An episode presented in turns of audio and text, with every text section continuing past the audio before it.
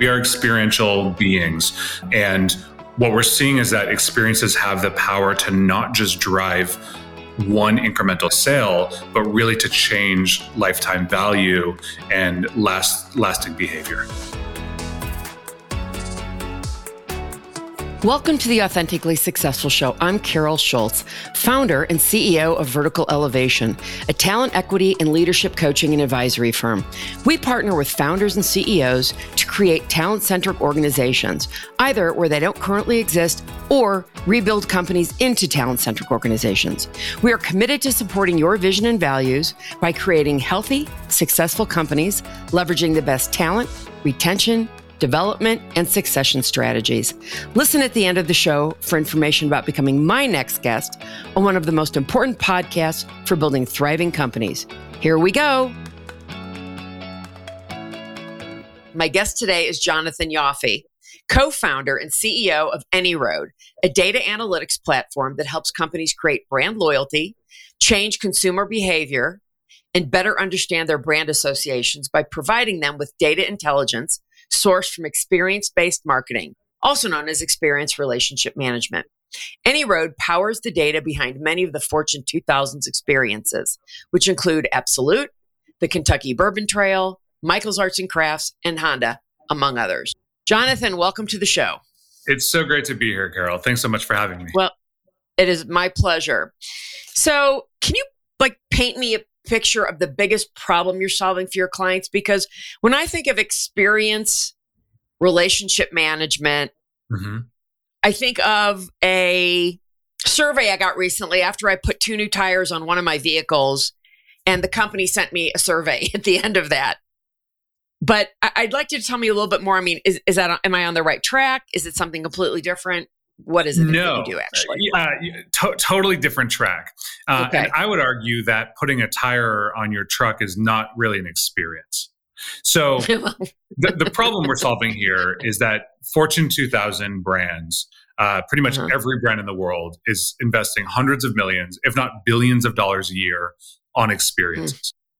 Mm. And wow. they're doing this from uh, from in-store classes and activities to uh, brewery tours and wine tastings at wineries to car test drives uh, to driving a Corvette uh, all around Kentucky um, to visit to visit all your favorite whiskey distilleries, which I know is something that, that you love to do.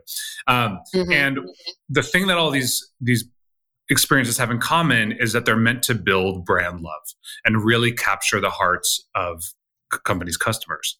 The problem we're mm-hmm. solving is that no one really knows how these how this works.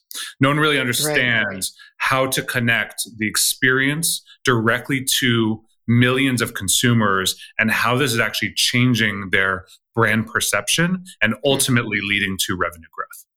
That's really interesting. Can you give me an actual example yeah, absolutely. Uh, you brought up Michaels. Michaels is an amazing uh, art store mm-hmm. uh, company with 1,255 art stores in North America, and uh, over one million people per year take art classes there. So you can do take art classes in their stores. You can take art classes online, and they do this not just to make money, but because they believe mm-hmm. that people that by bringing together the maker community, by bringing mm-hmm. together uh, everyone who loves arts and crafts uh, globally that they can actually build more loyalty, build more brand perception, and then the next time you want to buy paint, painting supplies, you're going to go to Michaels. And turns out it works. Mm. It works very, very well. Uh, better than any kind of you know traditional digital marketing, um, mm-hmm. and uh, and and we power all, all aspects of both the infrastructure for these classes, but also, most importantly, the data connecting consumers to the experiences to behavioral change. That's really interesting. So, you got your degree from uh, Berkeley uh, mm-hmm. uh, in cognitive science and then went off to your first job at Red Bull. Yes tell me and, and, this is I, am assuming this is kind of like where you learned what you're doing now or where you began to have the epiphany tell me a little bit about your journey to AnyRoad and you know when you had the epiphany that this is a problem that really people need solving yeah so this was about 20 years ago. AnyRoad had just, I'm sorry, not AnyRoad. Red Bull had just come to the United States. Uh, not that many people knew what Red Bull was yet. And I got hired mm-hmm. right out of college onto the marketing team. And this totally blew my mind because we were spending over a billion dollars per year on experiences. And we believed even back then that digital marketing was completely oversaturated, right? Mm-hmm. Every day, living California, Colorado, we see something like 14,000 advertisements. And every time we see a billboard by the side of the road, or click on an Instagram ad, or receive a spam email, or look at a banner ad on the internet, these don't actually change our behavior at all. Right. However, you bring your best friends this crazy Red Bull event, and there are people jumping out of airplanes, going mm-hmm. down mountains on tricycles, DJs mm-hmm. are playing, people are dancing, everyone's having an amazing time. And somebody comes up to you and hands you an ice cold Red Bull. This actually creates an emotional bond that not only yeah. changes your perspective of the Red Bull mm-hmm. brand, but also changes mm-hmm. your purchase behavior going forward. Mm-hmm. So we spent over a billion dollars per year on this. Clearly, it mm-hmm. worked, right? Red Bull has by far number one market share. Right. But it drove me absolutely crazy that we had no data. I'm a data geek. I, I wanted to understand yeah, sure. exactly how these experiences were actually changing, you know, the the the, the mm-hmm. brand perception and the consumption habits of, of of our customers, and we had nothing. And when I dove into it, what we realize now is that the world is significantly more experiential but the world is also more data driven. Mm-hmm. And we look at this as a, as a huge problem worth solving because really every organization has become an experiential organization. Uh, mm-hmm. and every organization needs to really have data to make uh, to make business decisions. Mm-hmm. Well, and that's a good segue into you know you founded the company with your brother. Mm-hmm. Daniel in 2013. Yes. He is the co founder and COO. And, you know, his background, he founded a film company and then a lifestyle magazine about alcohol culture. What was it about his background that made him a good partner for you? Yeah. So, uh, Daniel wrote a book uh, called mm-hmm. Drink More Whiskey. And right. uh, this was an amazing book. I highly recommend it uh, if you're at all into whiskey. And in what I call his research with quotes his research phase uh, he got to go to japan and kentucky and mm. tennessee and mm-hmm. scotland and he got to go to these mm. amazing whiskey distilleries and and he has these stories of going to to scotland and going to the macallan castle and mm. they there was a butler there and they took him into the secret room and there were like all the Macallans wow. they had ever made and just gave him a glass and he got to taste that and he had food there and he stayed overnight and it was this incredible experience. So much so that now when he goes to a bar and he sees a bottle of Macallan, he thinks back to this incredible Macallan experience. No. And he went to them and he said, look, this is pretty expensive to invest in. Like you're a whiskey brand, you have this castle, and you have to pay a butler, and you have to pay cooks, and like you, a lot of upkeep, like 100s mm-hmm. of millions of dollars. Mm-hmm. Why are you doing this? And they're like, oh, because people come and they have this incredible experience, and they become lifelong Macallan whiskey drinkers. Uh, yeah. I believe that. You know, you have this amazing experience; it changes your consumption mm-hmm. habits. And he's like, mm-hmm. "Is that does it really work?" And they're like, yeah, we think so. What do you mean you think so? You don't have any data around it? They're like, no, we, we believe that it works. And this combined with my Red Bull experience, we just realized that literally every brand that we could think of, and we play this game sometimes where we're like, Unilever. Is Unilever investing in experiential? Yes. Unilever is spending a billion dollars per year on experiential. Um, and we, we start to understand that really every business that is thriving is becoming mm-hmm. experiential business and the ones that are not becoming experiential businesses are being completely disrupted that's so interesting so you know as i said you founded the company in in 2013 mm-hmm. um, and you've raised you're in series a you've raised mm-hmm. about 24 million dollars over three rounds what is it about what you're doing that has your investors excited so I think there are two things. One, we've built a platform that no in, in an area that no one else has has built. Uh, mm. Daniel and I both had very unique experiences. His in the mm. alcohol world, mine in the Red Bull world, where we realized that the experience economy is thriving, but that the secret to really uh, powering it was from a data centric perspective. Uh, and this is something mm-hmm. that that this was a, a very unique insight that uh, was, I think, a little bit ahead of its time. Um, the other piece of this is really the macro trends. So our entire company is not necessarily a bet on specific software products we're building, but it's a bet on the experience economy. And we believe uh, that the world is in a massive cultural and economic shift at the moment from a things economy to an experience economy. Mm-hmm. And we see this in terms of millennials who spend way more money on experiences than things. In fact, 72% mm hmm of millennials prefer experience to, to, spend money on experiences than things. Car ownership wow. is declining all over the world. Retail brands are literally shutting down every single week. But the brands that are thriving are actually transforming themselves into experiential businesses. Mm-hmm. Uh, in fact, US consumer brands are spending $71 billion per year US consumer brands alone are spending $71 billion per year on experiences, and mm-hmm. none of them have data. So, what we realize is that this ex- this experience economy is taking over every industry, and mm-hmm. um, and we wanted to not only uh, be the catalyst that can help it grow, but really uh, be the platform that um, that turns it into direct data and ROI. Mm-hmm. Is your prospect sweet spot just the Fortune 2000s? Um, mostly, um, we we we, we work with some mid market companies too, um, but really, it's any organization that has a uh, that makes decisions with data. Um, so gener- generally, that's you know that's large enterprises that are selling to consumers um, mm-hmm. and understand that the world is experiential, but it's not enough to to to spend on experiential without actually having the data and ROI to back that up. So it's strictly B two C. Uh, we work with strictly B two C companies. Yes, today. Okay. Yeah, interesting. So you said you made a pivot early on, and you know, like I said, you founded the company in 2013. You didn't take your seed round till 2015. Tell me a little bit about that journey from founding the company and the pivot to where you are now.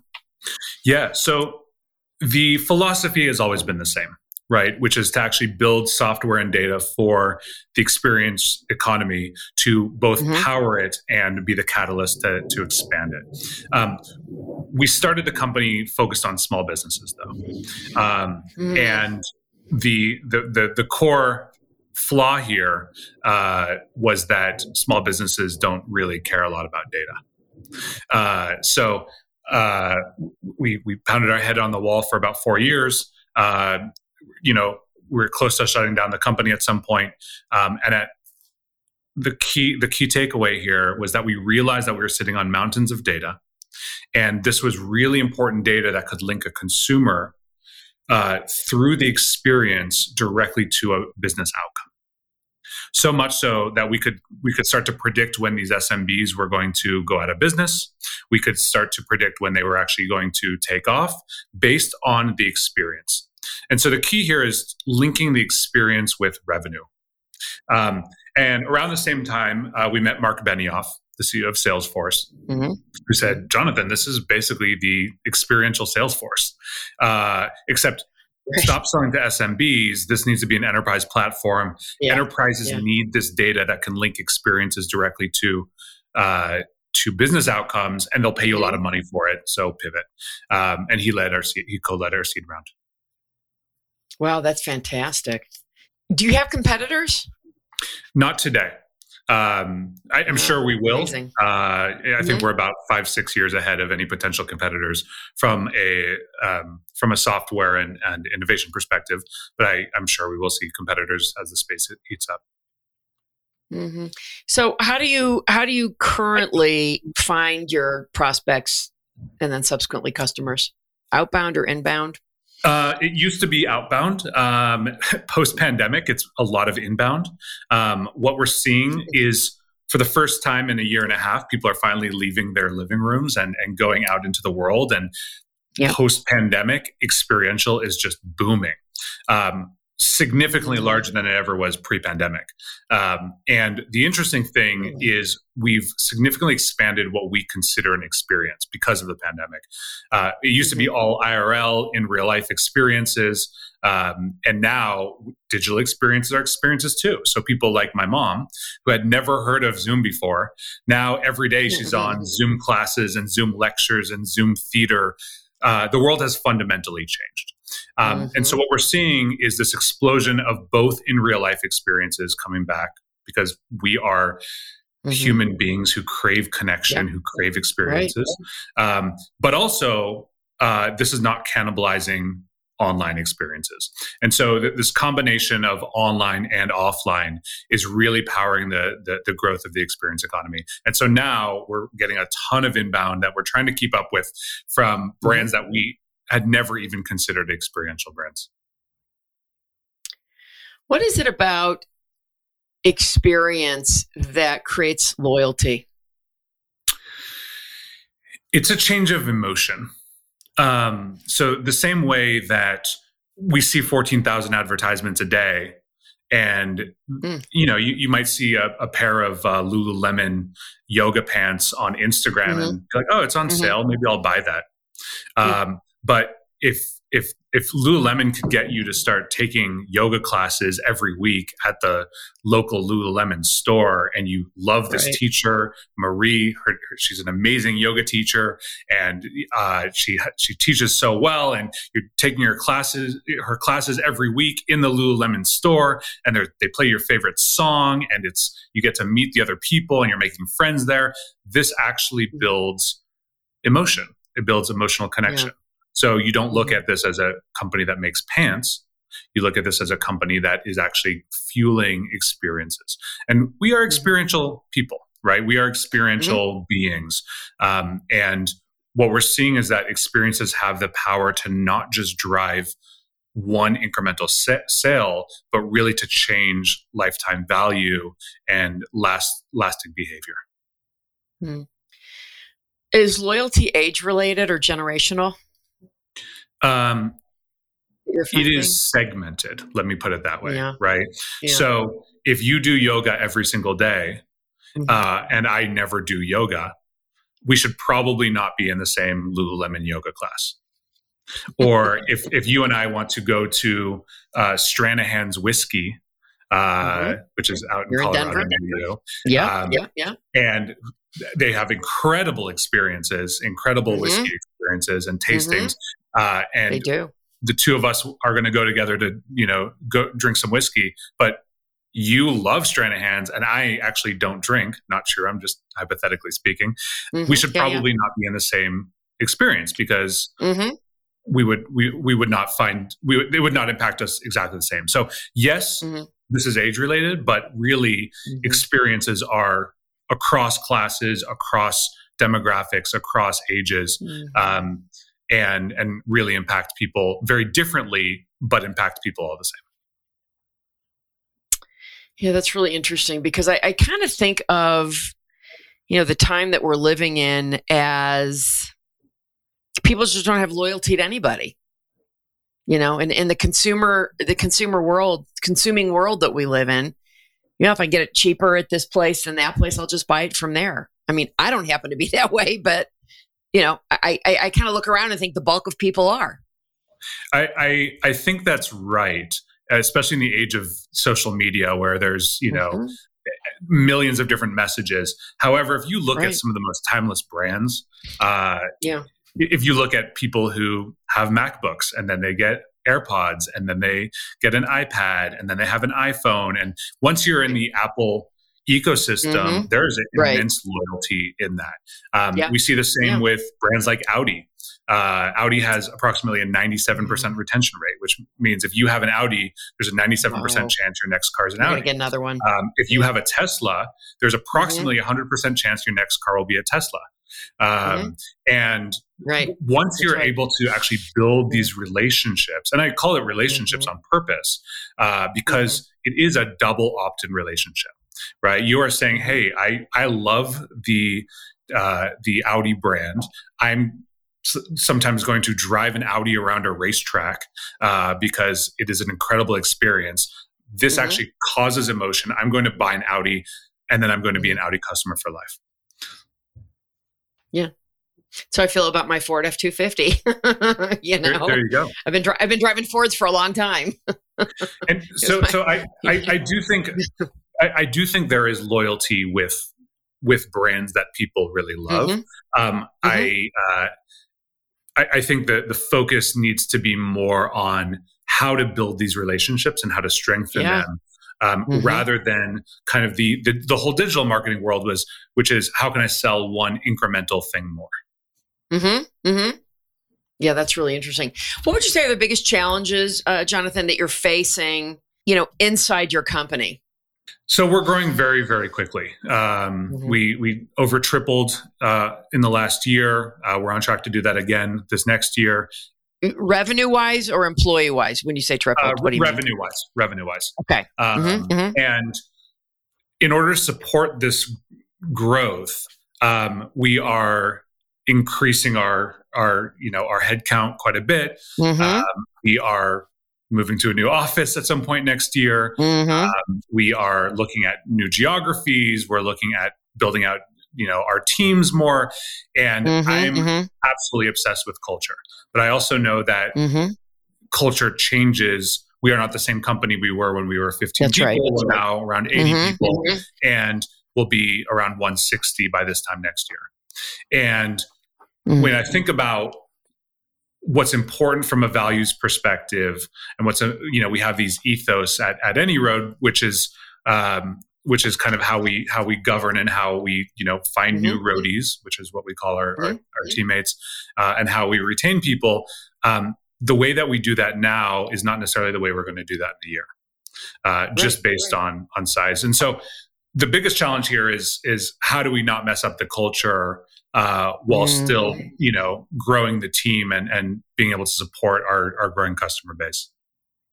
Gosh, I'm so glad you said that because that is that is one of the main things I, I talk to founders about. You know, who you are when you start up. You, you know, you can say this is what our culture is, and you can you can still have a vision of that culture, but the reality is, you know, you may only have one level of management or two levels of management right now. In a year, you might have one more level of management, and in another year or two, you'll have may have another level of management or more managers you know how do you find people and you know maintain that alignment around your culture when you keep adding more people i mean right. it's the age old question mm-hmm. and and you know uh, fill in the blank any giant company right you work with a lot of them uh, they're not who they are now what they were you know, 20 years ago or 10 years right. ago even. right Right. And it, but, it's but, usually but challenging. I, oh, definitely. Uh, uh, but I think it's important to have the um, the need to haves. Right. What are what are the things that mm-hmm. are, are are going to stay the same that we do not budge right. on? What are the what are the mm-hmm. values that we mm-hmm. make sure that we live by? And and who determines those values that you live by? Um, it has to be intentional. You know, we we we set them at the beginning, uh, Daniel and I, mm-hmm. Uh, mm-hmm. and you know, in, in, in the beginning, the, the, the core team really said, "Look, mm-hmm. what are the values that we want to build this team by?" Um, and again, they they change. Um, you know, there there are things that are are are difficult to keep as we grow, um, mm-hmm. but the core values have never changed, uh, and that's really important to mm-hmm. us. Mm. What's your vision for the company? So, I believe that the world is becoming more experiential uh, exponentially. Mm-hmm. And right. I believe that the key to really pushing that even faster is to mm-hmm. show brands uh, that experiences are far stronger than any other form of of connection and engagement uh, and provide access to the entire world to the most transformative experiences.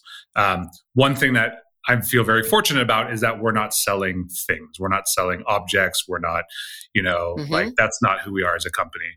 Um, right. We actually are measuring happiness. and working to optimize that happiness that people feel when they're on a really incredible experience. That's really interesting. So, as you said, you've got about 80 employees right now. Where were you a year ago? Uh, about 25. So that's massive growth, uh, as you said. That's like you know 300 percent in a year. Um, how have you managed to do that, and what are the mistakes that you made in doing that along the way? Uh, I'll, I'll tackle the first question first. Um, I, I've, we've managed to do that by building a really interesting and u- unique culture. Um, about twenty yeah. percent of the company's been here for over five years. Uh, mm-hmm. and we want to build a place that we can retain people for them for people to be able mm-hmm. to do their best work we mm-hmm. have a very emotionally intelligent team we mm-hmm. are almost perfectly gender balanced 50-50 um, and that's something that's really important for us which is very mm-hmm. rare for especially tech companies these days um, and we want to also, also build a place that people are not going to burn out so we have a lot of mm-hmm. folks who have families. We never want people to have to choose between right. being a part of a high growth, fast startup and also having kids and having a family and and living their life. And so we really focus on how do we build a place that is not a sprint, it's a marathon. We're doing something right. that we want to, you know, be around in 50 years. What do we need to do now to actually lay that groundwork? Um, and one of the hardest parts about that is really just talent. I think everyone's feeling feeling this now, mm-hmm. but there are. Mm-hmm. Uh, we we've been very fortunate to be able to build an incredible team of very inspiring people from all all walks of life. Um, but uh, it's they're they're never enough great people uh, to, to join. Um, you know, we we wish we could grow even faster, but really it comes down to a talent. So why why why do you believe there are never enough great people? Um, and, and how are you finding your people? I mean, let me rephrase that. There are a lot of great people. It's hard to find them, mm-hmm. Uh, mm-hmm. and it's hard to convince them to leave their existing jobs. And uh, and you know, it's a very competitive talent market. Um, we have an mm-hmm. incredible talent mm-hmm. team. We've brought almost all of this all in house. Uh, we have a great people team and a talent team, uh, and we're mm-hmm. doing a lot of outreach. Um, and also, we're starting to get more inbound also. Um, so mm, again, good. part of it is just tell is just getting the word out about you know this unique culture we've built. We take a international trip every year uh, called the AnyRoad Summit. Uh, the last one we took right mm-hmm. before COVID, we went to Barcelona and we put everyone up in like these amazing Airbnbs, and we had this amazing time mm-hmm. and went out for food and uh, had scavenger hunts and and bringing people together mm-hmm. uh, just really cements that, and we believe that that is worth investing in. Um, you know, I, I, like to tell people. People say, you know, what's what's the worst thing about the company? I'm like, well, it's very chaotic. Uh, but in, in other ways, like that chaos is important, right? Because it yeah. allows us to move very quickly, allows us to bring in brilliant people and and not have to have mm-hmm. a lot of bureaucracy. Uh, mm-hmm. You know, we yes, we sometimes err on the side of not having a ton of processes, uh, but I also think that's important to conserve as much mm-hmm. of that mm-hmm. chaos as possible because I think that mm-hmm. that makes it a very exciting place to work and also one that enables people to really uh, to really you know change the game mm-hmm. what kind of hiring mistakes have you had and why do you think you had them um, at least over the past year with such exponential growth yeah i look I, I think that the biggest hiring mistakes i don't think this is unique to AnyRoad necessarily mm-hmm. um, is hiring based on pedigree um, yeah. like i don't care what university people went to or how many mm-hmm. degrees people have mm-hmm. or yeah, even what companies people came from um, mm-hmm. and in fact we now have have learned this that we t- we tend not to go after people who came from you know the big companies the googles the salesforces the mm-hmm. ibms the oracles um, mm-hmm. there's a lot of great talent there but uh, mm-hmm. and and we, we certainly you know are not going to turn people away because they've worked at one of these companies. Um, but mm-hmm. sometimes when people spend their life in these large companies, they're used to right. a infinite yep. resources. Uh, That's right. A lot of infrastructure. Yep. A lot of processes. Yep. Uh, a mm-hmm. lot of kind of mm-hmm. uh, being able to expect what's happening tomorrow. Uh, and we're operating in, an environment that's shifting all the time. Uh, a lot yeah. of uncertainty, a lot of chaos, uh, a lot of a lot of questions that have no answers yet. Uh, mm-hmm. I find that very exciting. I, I you know, and mm-hmm. we've built a team of people who thrive in that kind of chaos and mm-hmm. uncertainty. But it's mm-hmm. you know, it's definitely a, a person specific thing. Yeah, there's there's no question about that. I mean, that's you know, I think any any uh, search any decent search professional knows that. Yeah. Right. Knows that you know you don't take somebody out of IBM and you know put them into a startup. Right. It's just it, it, you know there's probably a 98 percent chance it's going to fail. Yeah. And it's not that you won't get a diamond in the rough. You might, but you know that's that's the question: is you know do we just want to throw them away or not even bother to interview them, mm-hmm. or you know do we want to take time to see if maybe we can't find that diamond in the rough? Absolutely. And it's it's labor intensive. Very. Right. So, yeah. you know, that's the I think that's one of what's one of the big challenges. Um what do you what do you see your clients uh, wasting time and money on, Jonathan? Uh, I see my clients. This is going to be maybe an unexpected answer, but I see my clients uh, wasting time and money on experiences uh, before they come to us. Um, mm-hmm they're they're wasting hundreds of millions, sometimes billions of dollars a year on experiences, and they have no idea what's working, what's not, what the ROI is. Mm, sure. Um, so, I mean, the interesting thing is most organizations at this point, I don't need to convince anymore that experiences mm-hmm. are the way to engage consumers. Everyone knows this.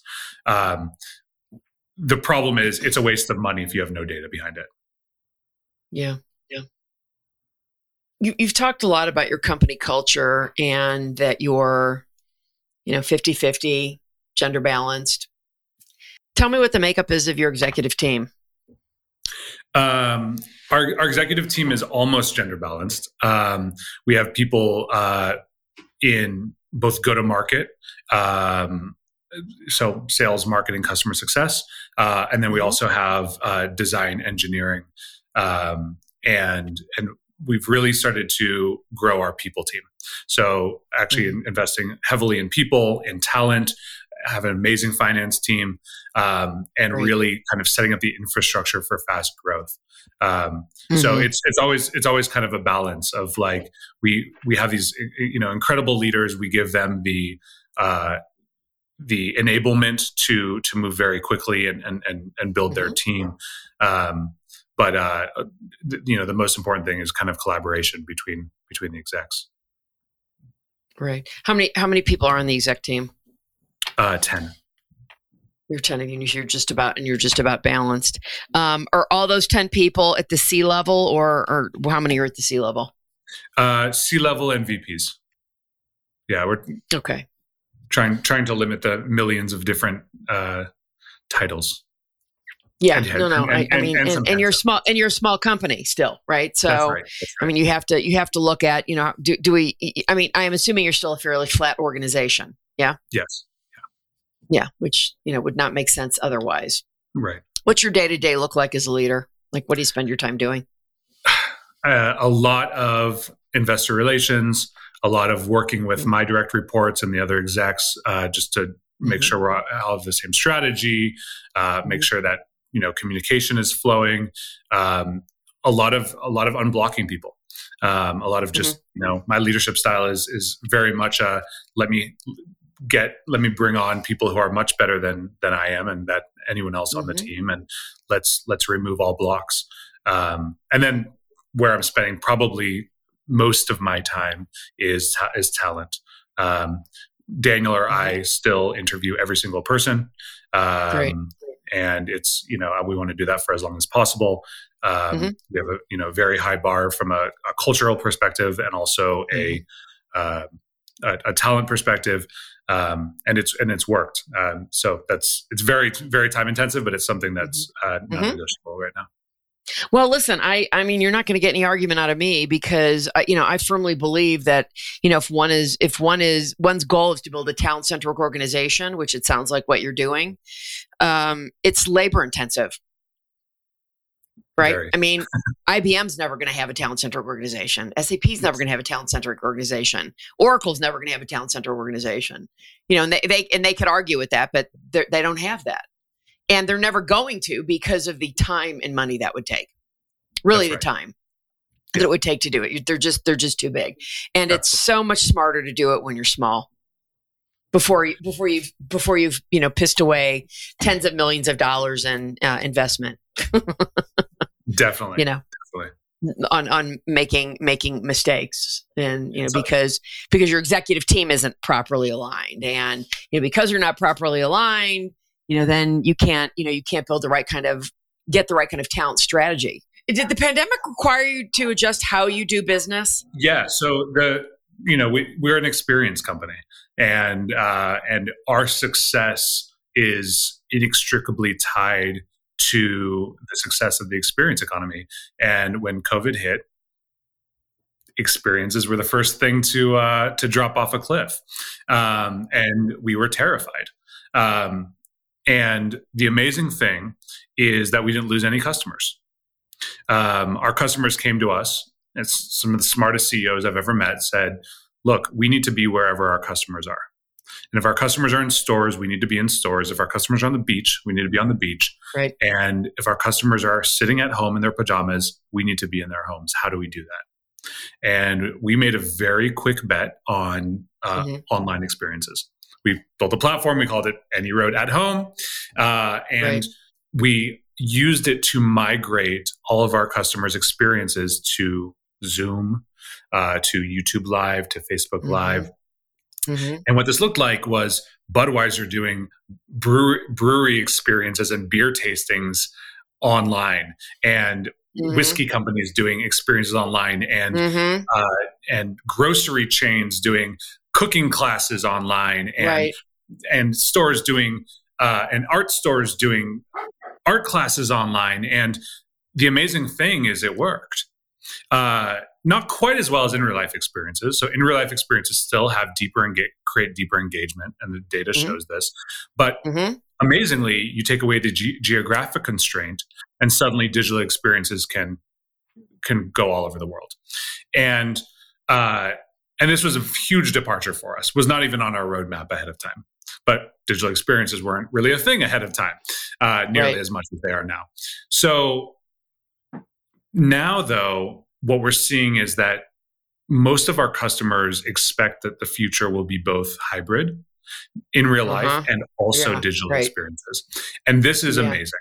Um, and what we're seeing is that they're looking at it as two different segments. So if you mm-hmm. want to mm-hmm. go to Stranahan's, it's an hour drive maybe for you. Uh, but yeah. if if people in Brazil want to go to Stranahan's, they might be huge Stranahan whiskey mm-hmm. fans, but mm-hmm. they can go online and participate in experience right. without ever stepping foot in the location. That's so great. And as you were describing that, I was thinking there's got to be a hybrid model, right? So for you to do some of each. And so, so to use Stranahan's as an example, um, with Stranahan's, you know, say, okay, you need to go buy these whiskeys, or we're going to send you a send you a kit so we can all do this tasting together. How does that How does that look? Yeah, it, it runs the gamut. So we have we see, you know, Michaels doing art classes where you buy the supplies, they'll ship you the supplies. Mm-hmm. You know, they have an e-commerce mm-hmm. site, and then so everyone can paint at the same time with with with the right. teacher. Um, mm-hmm. We see experience. I mean, we see experiences where you can go out and buy your own beer, and then everyone's drinking beer together. Sure. Uh, we see yoga experiences where everyone's doing yoga together at the same mm-hmm. time. Um, I've participated in some amazing wine tastings where they sent me a bottle of wine mm-hmm. or two at home and mm-hmm. everyone's drinking together with with mm-hmm. the you know master sommelier so it really runs the mm-hmm. gamut um, but yeah. we are seeing that when we have a multi-sensory experience right so anything that triggers at least three senses uh, that is mm-hmm. infinitely more uh, yeah. powerful than just an experience where you're watching something that's really interesting so what percentage of your 80 employees are out in the bay area in your office um, i think we have uh, 50 in the bay area uh, okay. about 20 in athens greece uh, and about 10 oh. elsewhere in the united states so, so it's the part B of the COVID question: How did you adjust that when COVID, especially since you're in California? And California, I don't know if it's still shut down, but it seems to be still shut down. it seems to be. It seems to be. I'm actually in the office. I'm actually in the office yeah. today. Um, Is anybody there with you? uh, yeah, I think there are like eight people here today. Okay. Yeah. So, uh, and I think we had about 20 here yesterday.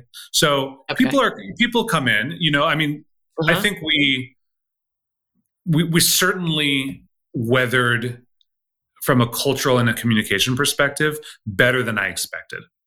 Um, you know, it, there there is this thing though where people are are just as productive now. Everyone has a comfortable home office now. We we mm-hmm. get we told everyone to come grab their chairs and bring their chairs home, and everyone has multiple mm-hmm. screens, and so you know a lot of people have these comfortable home offices, and so yeah. the argument can definitely be made, and I believe this that a lot of people are just as productive at home as they are in the office. Mm-hmm. On the other hand, you do lose something right? Yes. And you lose this creativity, you lose this collaboration, you lose the ability to communicate and look people in the mm-hmm. eye, and uh, and also have mm-hmm. side conversations. So, right. some of the most impactful things that have ever happened here at the company were not planned in a 1 p.m. meeting in a, in a meeting room or on Zoom. It was it was mm. two people bumping into each other in the kitchen while microwaving, mm-hmm. you know, butternut squash right. or something like that, and and having this amazing idea and riffing on it, mm-hmm. jumping into a room, getting on a whiteboard, and this has turned these these kinds of, of, of conversations have turned into some extremely innovative and very successful pieces of the company. Mm-hmm. And that's a lot harder to do on Zoom. Yeah. Um, and mm-hmm. so we're we're now navigating I guess, with every other company in the world uh, what the future looks like. On one hand, nobody wants to sit on on a you know a, a subway or uh, or a train Freeway. for an hour each way yeah. every single day. Right. That's you know an hour mm-hmm. each way. That's ten hours a week of lost mm-hmm. time that they could be doing yoga, working out, having breakfast with their family, like mm-hmm. anything. So I don't think we're going to go back to that. On the other hand, like I do believe that many of the companies that are going fully remote are not really the ones that are going to be changing industries and really right. uh, focused on cre- creative uh, on creative solutions. So I do think that there there's there's a there is a place in between. There is a balance of giving mm-hmm. people this mm-hmm. kind of new flexibility where uh, and where they can work wherever they're going to do their work best, but also having a physical space to create this kind of collaboration. Uh, encouraging creativity uh, and mm-hmm. opening up communication that is going to actually make us better as an organization. Yeah, I think that I think that people will and companies will really find a balance of what works. You know, I've been working I've been working from home for 20 years. Um, I think more and more companies have realized people can they can let their people work from home and they'll be just as productive because they have more hours in the day to work now. Yeah. Right. Yeah. Like you said, they can, you know, go to the gym in the morning instead of, you know, so they feel better about themselves rather than having to say, oh, God, you know, I'm already getting up at 5 a.m. and, you know, to go to work um, and I just can't work out. So people are really making the time to to do all that, and and I think so many industries realize that people are actually working more once they started working at home. Right.